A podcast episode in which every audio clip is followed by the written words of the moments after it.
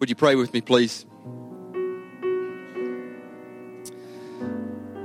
Heavenly Father, we are here. But more than that, you're here. And often in my life, up to today, I'm drawn back more and more uh, into the supernatural presence, uh, peace, and power of you. And, and I do highlight in the prayer supernatural uh, because my desire is for, for people uh, to feel that more. And, you know, music and worship uh, definitely can, can draw that out, that sense of feeling out.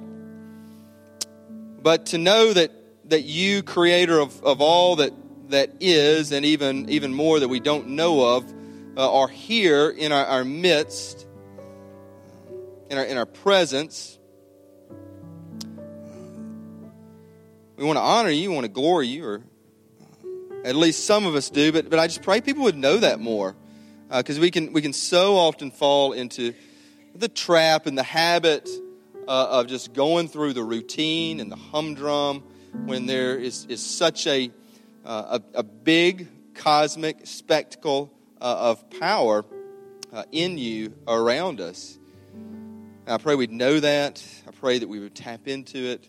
Uh, I pray that we'd know that it is uh, it begins and never ends in, in knowing uh, what you've done for us in Jesus, in saving us. And so, so many of us, including me, are just spending days upon days, including Sundays, trying to save ourselves uh, with, with looking good and being good uh, and even religious activity. And I just pray uh, we would know what you have done for us uh, in your Son and the power and presence available to us in your Holy Spirit uh, now and forevermore. That you are our salvation, that we don't save ourselves, that it's not a partial salvation from you and we do like the other part, it's, it's fully by you. And that is supernatural because we can't save ourselves. Pray we know that more as we look into your word. And it's in Jesus' name. Amen. Thank y'all. Hey, have a seat thanks again for uh, being with us today. Uh, we are in Jonah, which is which is interesting. You know, it's, it's interesting that Jonah is more than a Sunday school story about the guy swallowed by the fish, and uh, it's even much more as I've been thinking, praying, studying, looking over it. So Jonah uh, two today. Uh, this is a, this is actually a brief series. You could draw it out even more, but because of Lent coming up, and I, personally, I like to do a Lent series. So it's four weeks in Jonah, taking a chapter. Today we're actually starting Jonah 1, verse 17. So if you, uh, if you turn, and again, uh, Jonah, it's just a couple pages. And like I said last week, uh, it's between Obadiah and Micah, and I know that really helps a lot uh, for some of us. But, uh, but anyway, it's back in in the uh, towards the end of the Old Testament. Hey, before I read that, I just want to ask you because this is it ties to the message today. Any of you ever hit bottom? And you know what I'm talking about when I say that. Anybody at the bottom right now? Not that you'd admit it, it's a rhetorical question. Uh, what do I mean when I say bottom? Probably not. Pro- probably someone at bottom would probably not be here today. I don't know that. You know that that's not true in all cases, but generally, you know, I've I've done a lot of pastoral counseling, and Lord willing, will as I continue uh, the ministry God's called me to. Uh, but most people at bottom uh, have reached such a severe sense of depression uh, and possibly rejection of the Lord that, uh, that, that they check out. Uh, but I don't know. Some of you may be here today and you may feel like, man, I'm, I'm sinking to the bottom. I'm hitting bottom. I'm bottoming out. And if so, man, thank Jesus that you're here, okay? Not just because of this message, but because you got up on an overcast, dreary, kind of humid day and, and came to be in the presence of the Lord, in the presence of the community. So we can't like raise hands or anything here. Well, I mean, we can with some, or you can, but you know, we, we definitely, you know, don't like to be that vulnerable, at least in the South, in terms of our struggles, or those that I've encountered don't. So if you are at bottom and you're here as a community, We want to thank uh, them and praise God. We want to say amen together. So, amen. amen. No, say amen like it's a real big deal, okay? Amen. Amen. Thank you. It's much bigger than any uh, wins of SEC ball or, or otherwise. It's a big win. And I don't know about you, I like to win, right? You might like to win. I know you do with sports teams, right? So a victory is like when, when the Lord leads someone in, the midst of tanking out and in depression to his house, okay, to hear from him. It's a big win. And I like to win. Okay, we'll get into that more. But let's read Jonah. how, how does this apply? How does this. Well, Jonah sank. And he's, he's bottoming out in this chapter. Verse 17 in chapter 1. Uh, the Lord appointed a great fish to swallow Jonah. And Jonah was in the belly of the fish three days and three nights. Jonah prayed to the Lord his God from the belly of the fish. I called to the Lord in my distress, and he answered me. I cried out for help from deep inside Sheol. You heard my voice. You threw me into the depths, into the heart of the seas, and the current overcame me. All your breakers and your billows swept over me. But I said, I have been banished from your sight. Yet I will look once more toward your holy temple. The water engulfed me up to the neck. The watery depths overcame me. Seaweed was wrapped around my head. I sank to the foundations of the mountains. The earth's gates shut behind me forever. Then you raised my life from the pit, Lord my God. As my life was fading away, I remembered the Lord, and my prayer came to you, to your holy temple. Those who cherish worthless idols abandon their faithful love. But as for me, I will sacrifice to you with a voice of thanksgiving. I will fulfill what I have vowed. Salvation belongs to the Lord. Then the Lord commanded the fish, and it vomited Jonah onto dry land. Okay, stop right there. Uh, first off, yeah, this is the part of Jonah where a fish swallows him. And as I said last week, again, this week, that some folks would say, hey, it's kind of a metaphor. I don't know if I believe that literally. Some Christians would say that. And I would say this to you uh, it's much more of a stretch, quite frankly, to believe that a man who was alive and, and, and blood running and cells uh, alive and, and active, uh, and they stopped and he died, and it was in the tomb, and then the blood started running again, and the cells started running again, and, and he was fully alive again, which is basic, basic kind of Christianity here. You can't take the supernatural out of the Christianity. So if you believe in that, which is much more of a stretch, okay, much more of a stretch than to believe that there was a big fish and swallowed a guy and he lived three days, three nights, okay? So I would just say, I believe it literally. In fact, if you read through the Psalms, which I love doing and I'd encourage, uh, often it speaks of the deep and a uh, it's kind of I've always thought it's kind of cool.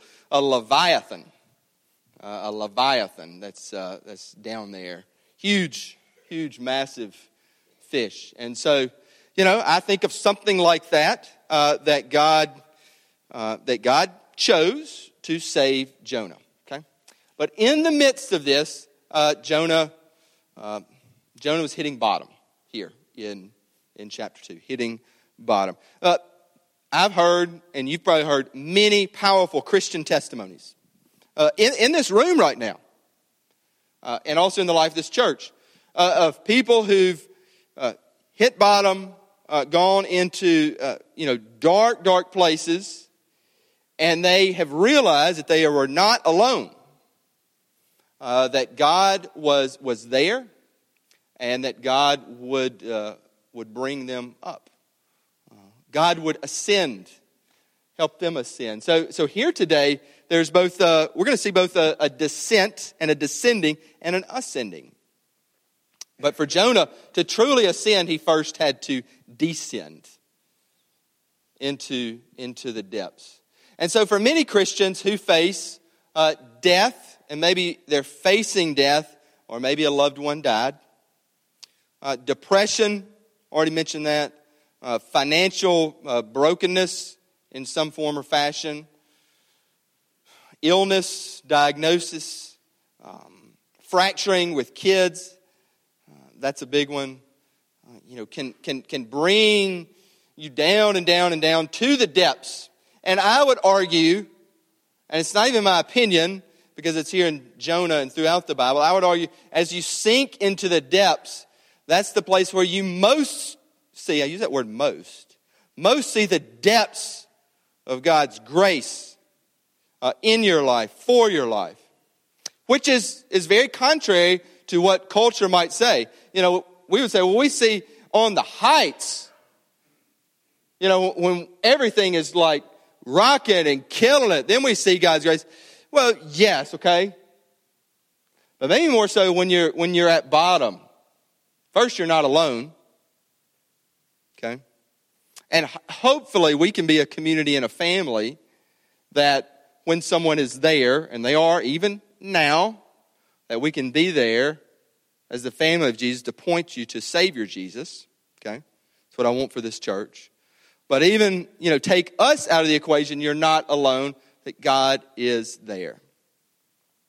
And often God uses the depths of earthly existence, and it can come in many ways, to show us the depths of His grace. And grace is a word we're going to break down because it's an often used word in like Christianese and Christian talk and Christian songs, the most popular of all time, Amazing Grace, that I would argue many of us know, I, catch this, I would argue many of us know the words to the song Amazing Grace much more than we know the real deal, life changing grace of God. We know grace is like abstract in God's love, but that it's life changing, I don't know. Sometimes you need to be brought to the earthly depths to discover the life changing grace uh, of God. And that is actually what happens to Jonah here. So, uh, a couple things happen as Jonah descends first. Again, to ascend, he first has to descend.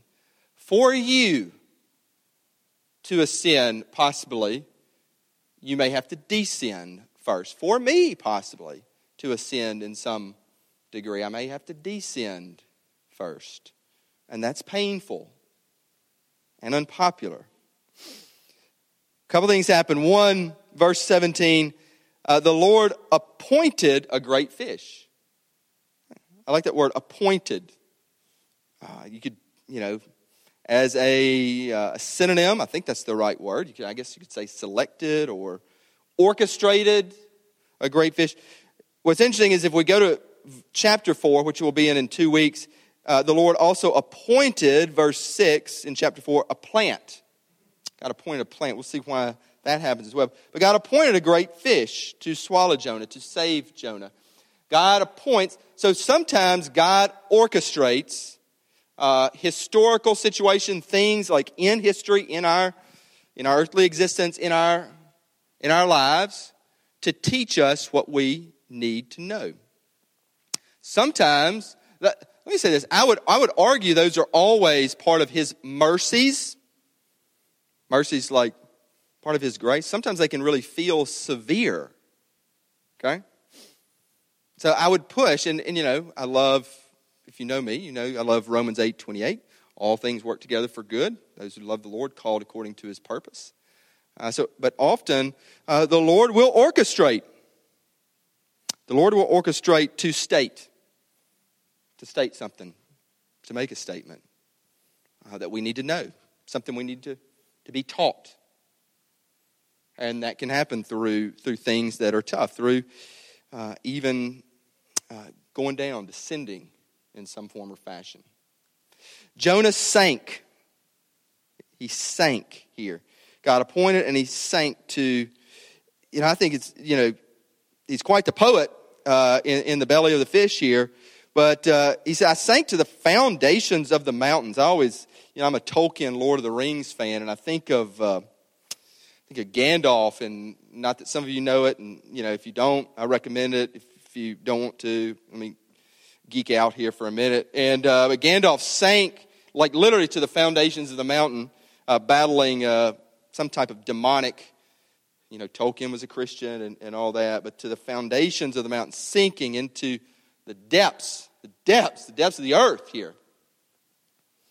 He sank. When we uh, run from God, you know, this whole series over the month is God's call, our response. And often our response is to run, to run from God. Often our response may be to reject God. No, I don't like that call. Because God's call is always, in some form or fashion, fashion uh, sacrificial. Maybe, well, you could argue, in all form and fashion, sacrificial. So we may reject it. We may run from it. We may disobey. Whenever we do that, we're going to sink.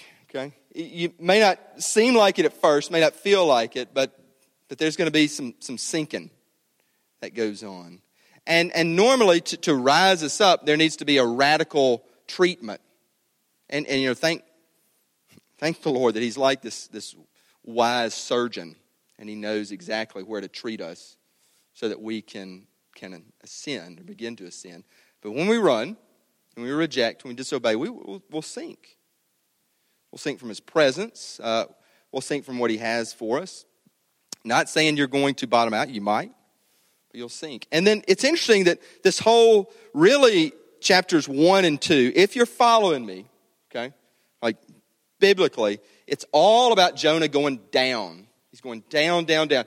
And the writer uses those words.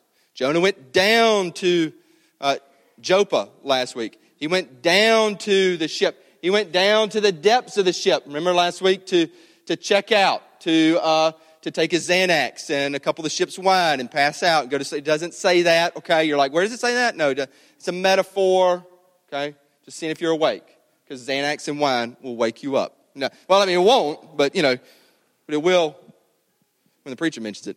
So he's crashing out, and then he's literally he's down to the depths of the earth. He's down, down, down, down. So often I think, you know, what's God saying? I mean, God is, you know, I, you know, my goal in all this is to see more and pull more, mine these, these depths of God's word and see what God's saying to us. God's taken Jonah down, and sometimes God may take us down for this great uh, ascent in His eyes. Maybe not even in our eyes. That would happen. Um, I want to use a quote, use an example, um, sticking with, with fantasy a little bit. I haven't read all these, uh, you know, some of my kids, well, one of my kids loves it. I know some of you uh, older kids love it. Uh, J.K. Rowling. Who knows who that is? Just raise your hand if you know like who that is. Okay, a few, few, few. Uh, she wrote the Harry Potter books. Okay, Harry Potter books. Well, she also gave. You probably didn't know this.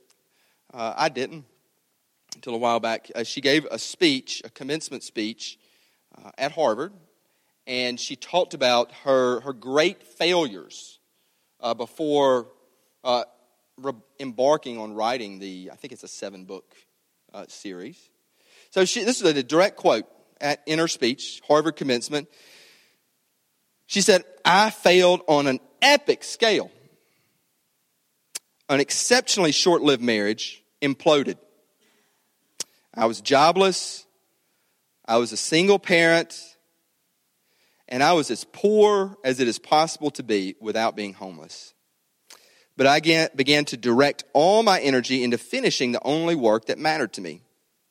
Had I really succeeded at anything else, I might never have found the determination to succeed in the one in the one thing, writing, in which I believed uh, I truly belong. Look, I don't know if J.K. Rowling is a Christian. Uh, I know some Christians hate her books. I know other Christians uh, that I follow, again, uh, really like them. But my point is that sometimes, and that, if she's not a Christian, it could be God's common grace. We talked about that last week. And sometimes you've got to hit bottom and be stripped of all self sufficiency, of all resources, uh, to look to God.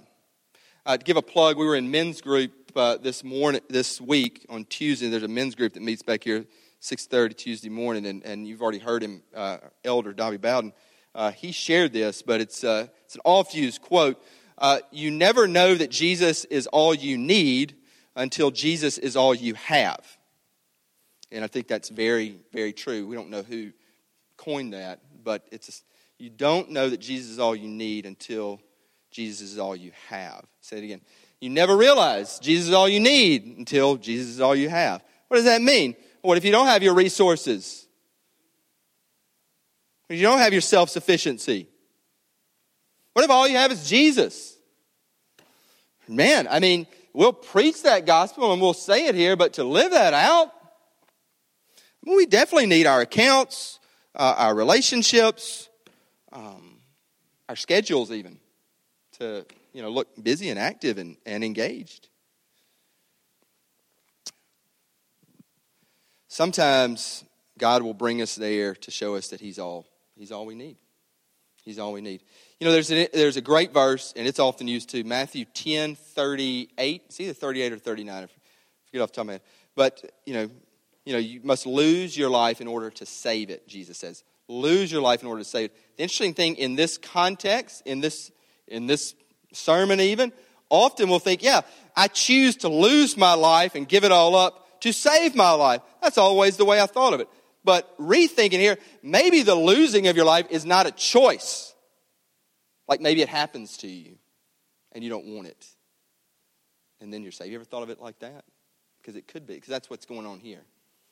Jonah's losing his life and resources, and God's going to use that to save his life. It's a severe mercy. For Jonah, again, to ascend, he's got to descend. So now he's at bottom what happens? First, well, he's alone with God.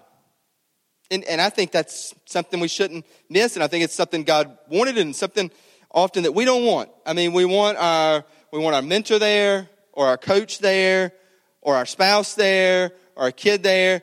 We don't like to just be alone with God. And so he, there's no one else that can get to him, obviously. He's alone with God, so he prays. I mean, this is what, what is written here is a prayer. And it takes him a while to get to it, but he does end up uh, with coming to terms, acknowledging God's steadfast love or grace. Where is that? Verse 9, the end of verse 9, it's, it's, argue, it's arguably, honestly, arguably all the Bible could, could point to the last part of this verse. Mine reads, Salvation belongs to the Lord. Okay, that word salvation in Hebrew, and the Bible, the Old Testament was written in Hebrew, is chesed, which means grace, steadfast love, belongs to the Lord. The chesed love, the covenant love of God. So the salvation of the Lord, Jonah reaches, uh, it's not his doing. Uh, he can't do it. Uh, he can't do it halfway. It all belongs to the Lord, his grace. So now, in our remaining time, let's say 10 minutes maybe, if that. This term grace it's something we say we know so well, but I just don't, and, and I say this from experience. I don't think we really know God's grace. We sing Amazing Grace, we will sing Amazing Grace, but often for Christians, or at least they say they're Christian, it's not wondrous, uh, it's not supernatural, it's not uh, beautiful, it's not powerful. Grace, grace. And so there's a book called Knowing God, written by a guy named J.I. Packer. I highly recommend it. J.I. Packer, Knowing God.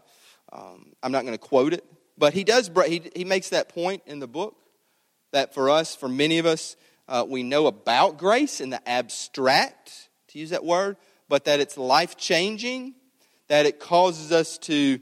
Uh, to be a community of different people, to reach out to, to others, as we talk about uh, John 10 16 to see a big God, to go to the world, to sacrifice, to be life changing, to change us, I would believe him.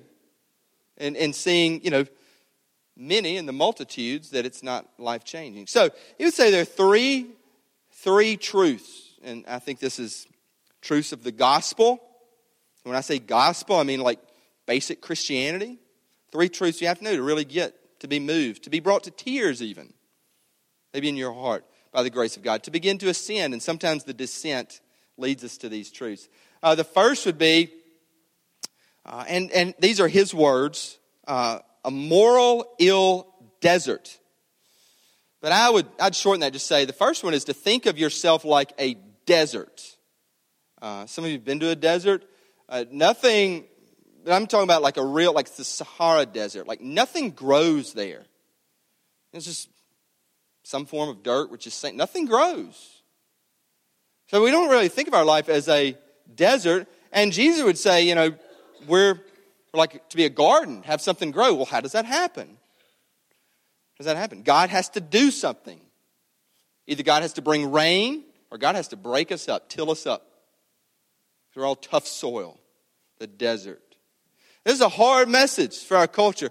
Uh, many have said we live in the age of the triumph of the therapeutic. What's the therapeutic? Therapy. Nobody ever say they go to therapy, but it's basically saying, hey, yes, you can. Yes, you can. You can do it. Or you can choose. You can even choose right and wrong. And some of the hot button social issues that are coming, you can just choose your own notion of right and wrong.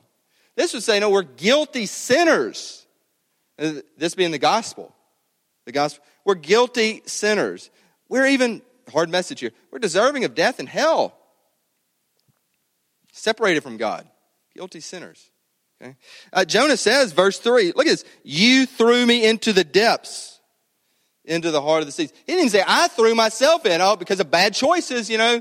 You know, choices bring consequences. I say that, you know, because he says, You threw me. He's rejecting that and he's saying, He's saying, I'm guilty.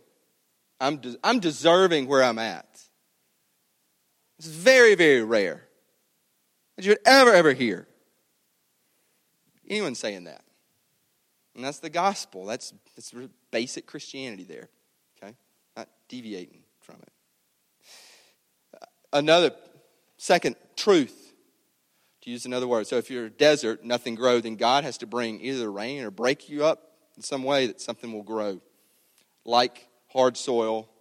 It either has to rain, and in Mississippi it does a lot, sometimes not, or till it up for farmers.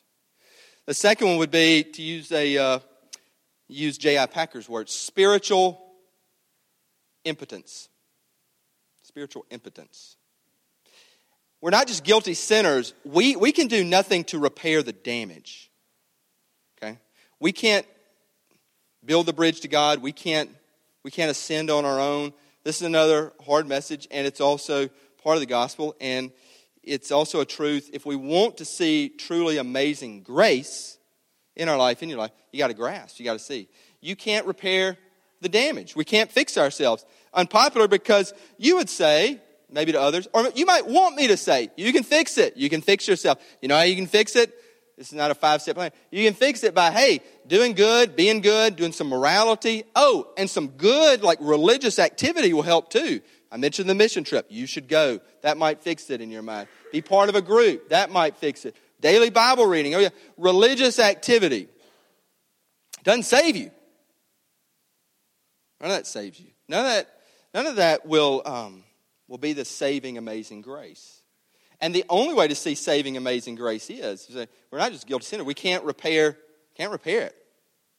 We can't do it on our own. Let me give you an example real quick. There was a gentleman, I'm not obviously not say his name, he's passed, God love him. But he did, he's one of these people that as as much as you could do in a church, he did. Okay? And I'm not gonna say where I met him either. As much as you could do. You know, I think, you know, he was, a, he was definitely elder status. I don't know if this church had like elders, but he was elder status. And towards the end of his life, because he was old, I'm not going to say how old, he asked me, yeah, get this. How do I really know I'm saved? Dude, so much religious activity, so much showing up whenever the doors open, so many leadership positions in his church, so much mission service. And at the point where he's getting ready because he knows he's going to meet God. How do I really know I'm saved?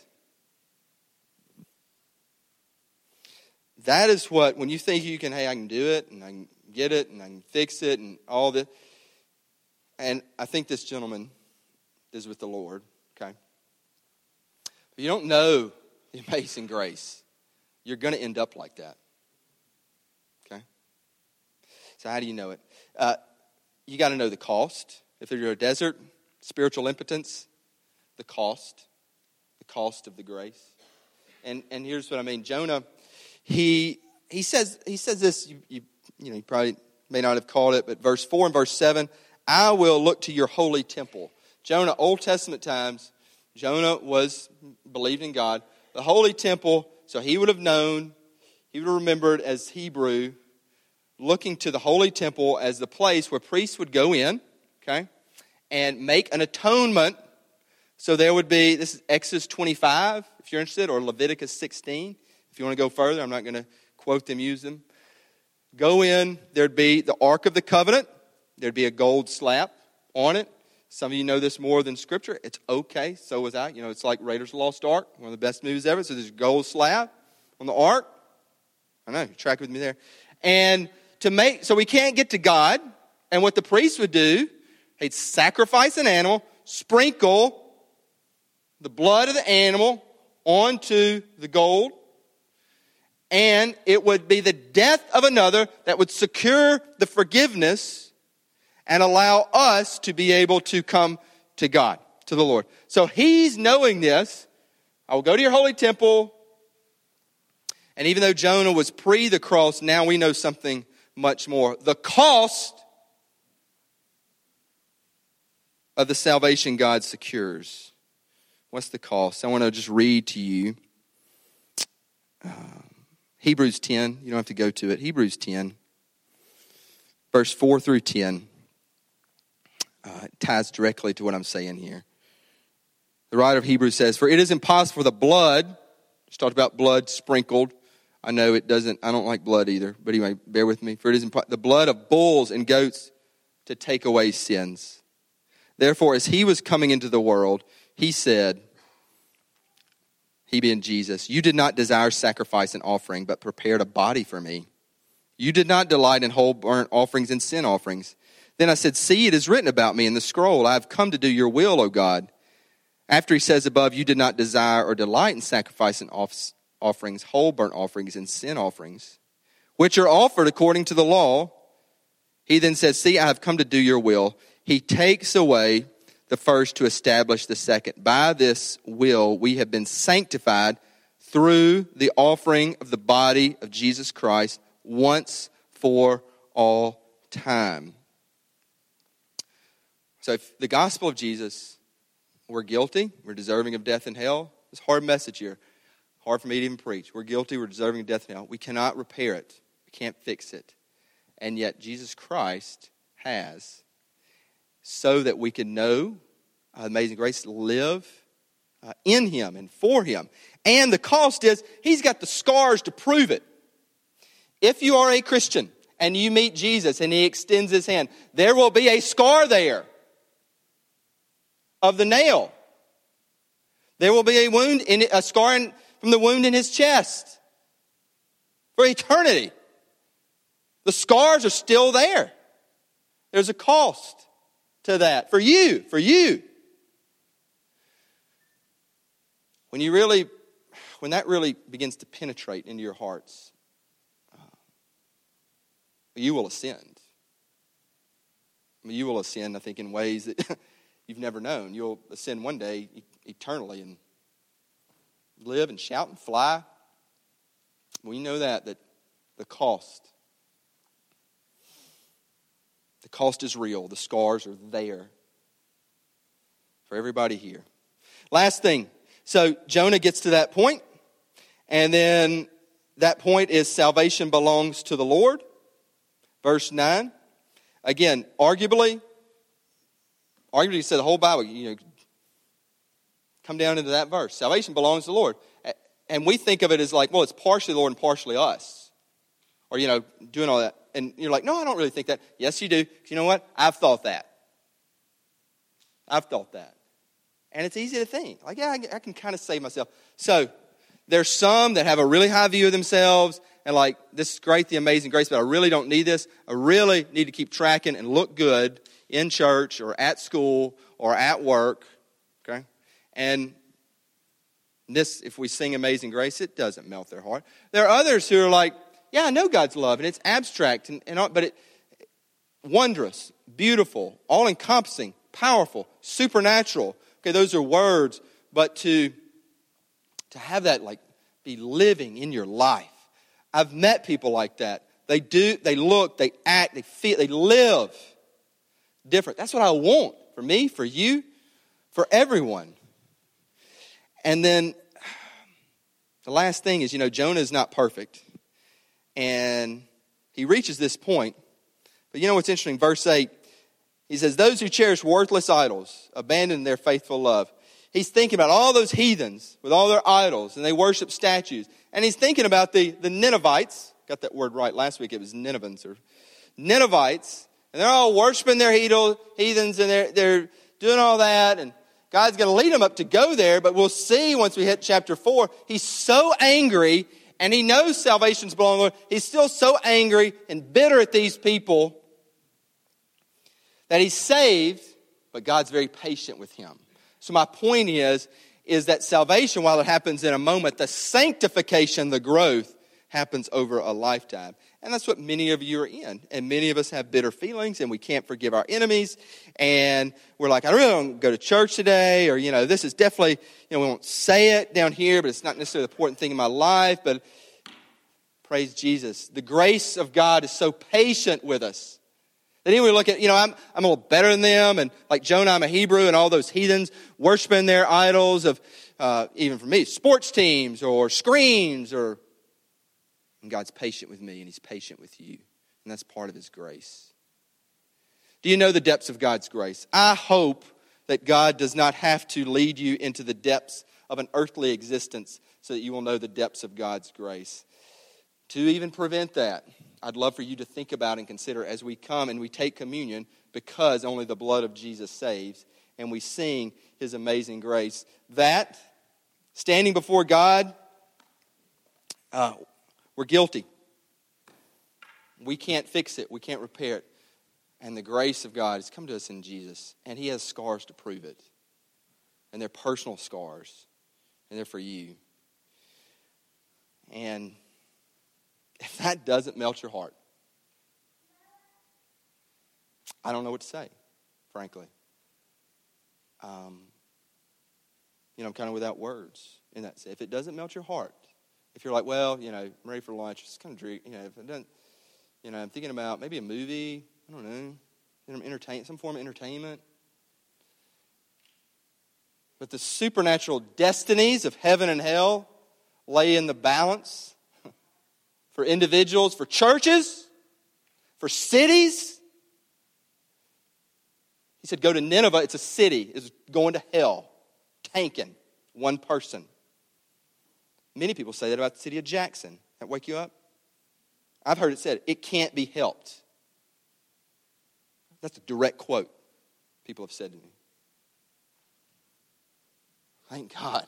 There's something supernatural and powerful and all encompassing that could reach people in Nineveh and Babylon and New York and Jackson and Bellwether Church. That doesn't move you. I don't even, it's not about me or response, but the Lord I don't know what to say.